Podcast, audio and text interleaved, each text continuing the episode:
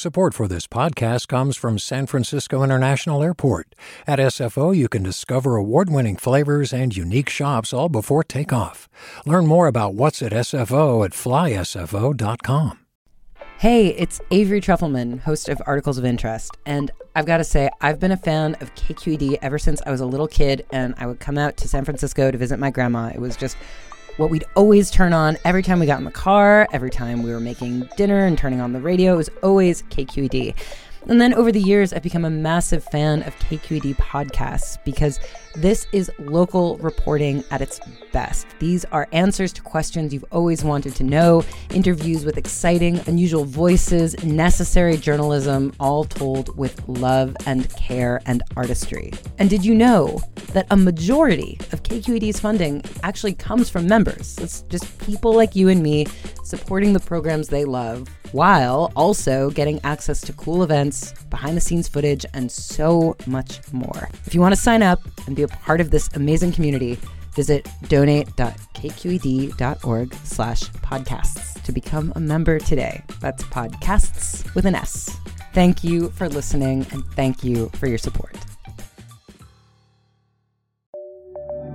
From KQED. Good morning. This is the California Report. I'm Saul Gonzalez in Los Angeles, where thousands of municipal workers are participating in a 24 hour strike today. SEIU Local 721, the union representing Southern California city and county employees, says more than 11,000 LA City workers are striking. They include sanitation workers, LAX employees, lifeguards at city pools, and traffic officers. Gilda Valdez, the union's chief of staff, says workers are striking over unfair labor practices and bad faith bargaining this strike is about sending a message to the city uh, that our members will not tolerate being disrespected and that we expect them to you know come to the table and negotiate fairly uh, and with authority to negotiate the contracts Los Angeles Mayor Karen Bass says the city will not shut down because of the strike.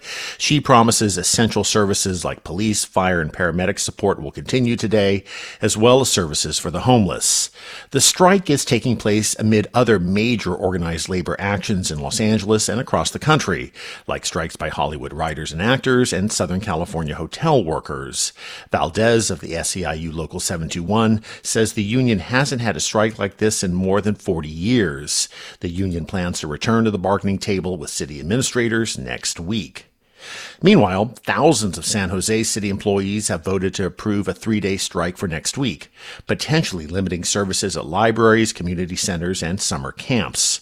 The workers want better pay and staffing levels. Kyle Wong, who works in city transportation, says striking is a last resort for them. Our hope is that City Council members and Mayor Mahan will finally listen to us and address the understaffing crises impacting libraries, the airport, affordable housing, emergency response times, and more.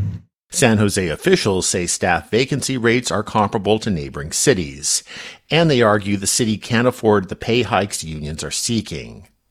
California is one of the few states with heat standards aimed at protecting outdoor workers, but heat protections for indoor workers are limited despite documented risks. CalMatters reporter Nicole Foy says the state is considering extra support. What we know about the danger of heat for indoor workers is that it affects nearly every industry, even ones that you wouldn't really uh, expect, like restaurants or hotels. And research shows that hotter temperatures can impair cognitive function and how you make decisions, which tends to increase the risk of injuries or accidents. There's actually a new state advisory committee that's trying to prepare California's economy for a future with hotter workplaces. They know that not only is extreme heat dangerous for workers, but it's likely going to cost California businesses and the economy more money in the long run, whether that's because of lost productivity or uh, businesses and workers paying more money in medical support because of heat related injuries. These are all things that they're trying to address and, of course, come up with more ways to protect California workers.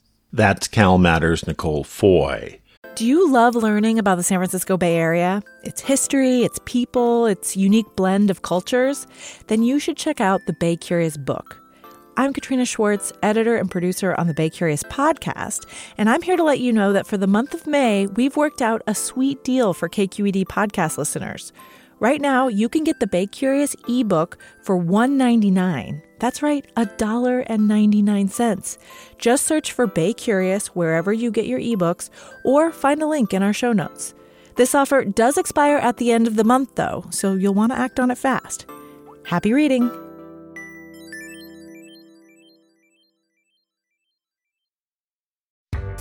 Hi there, I'm Rund Abdelfatah from Throughline.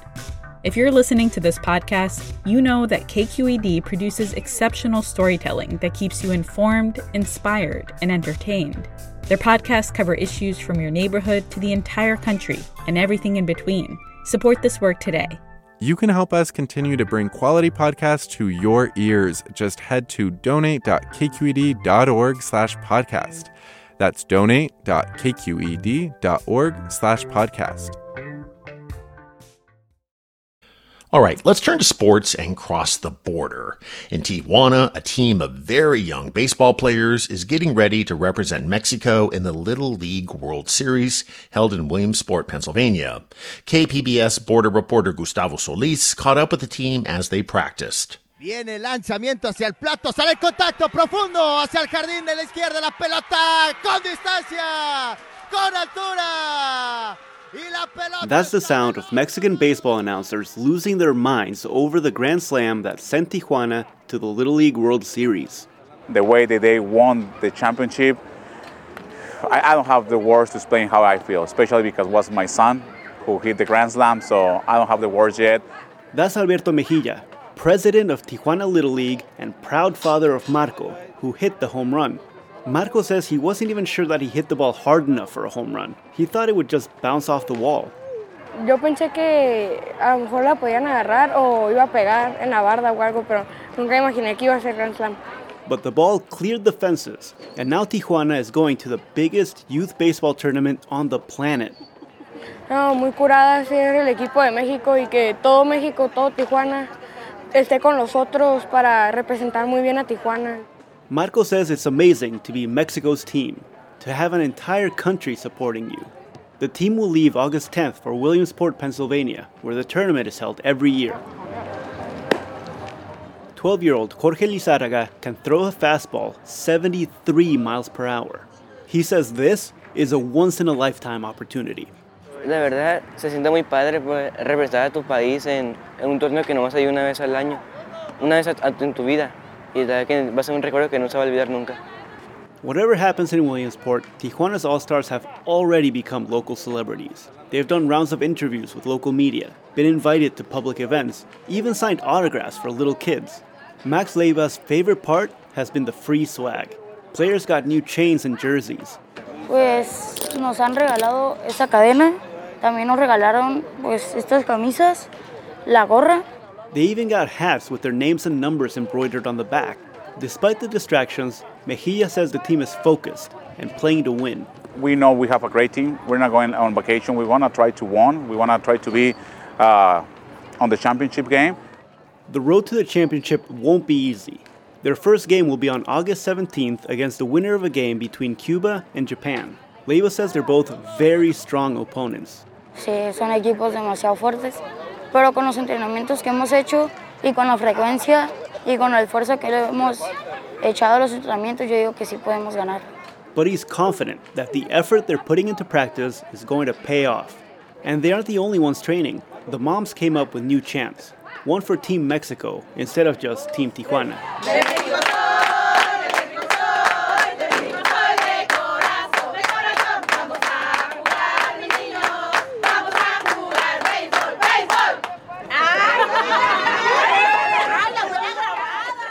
For the California Report, I'm Gustavo Solis in Tijuana.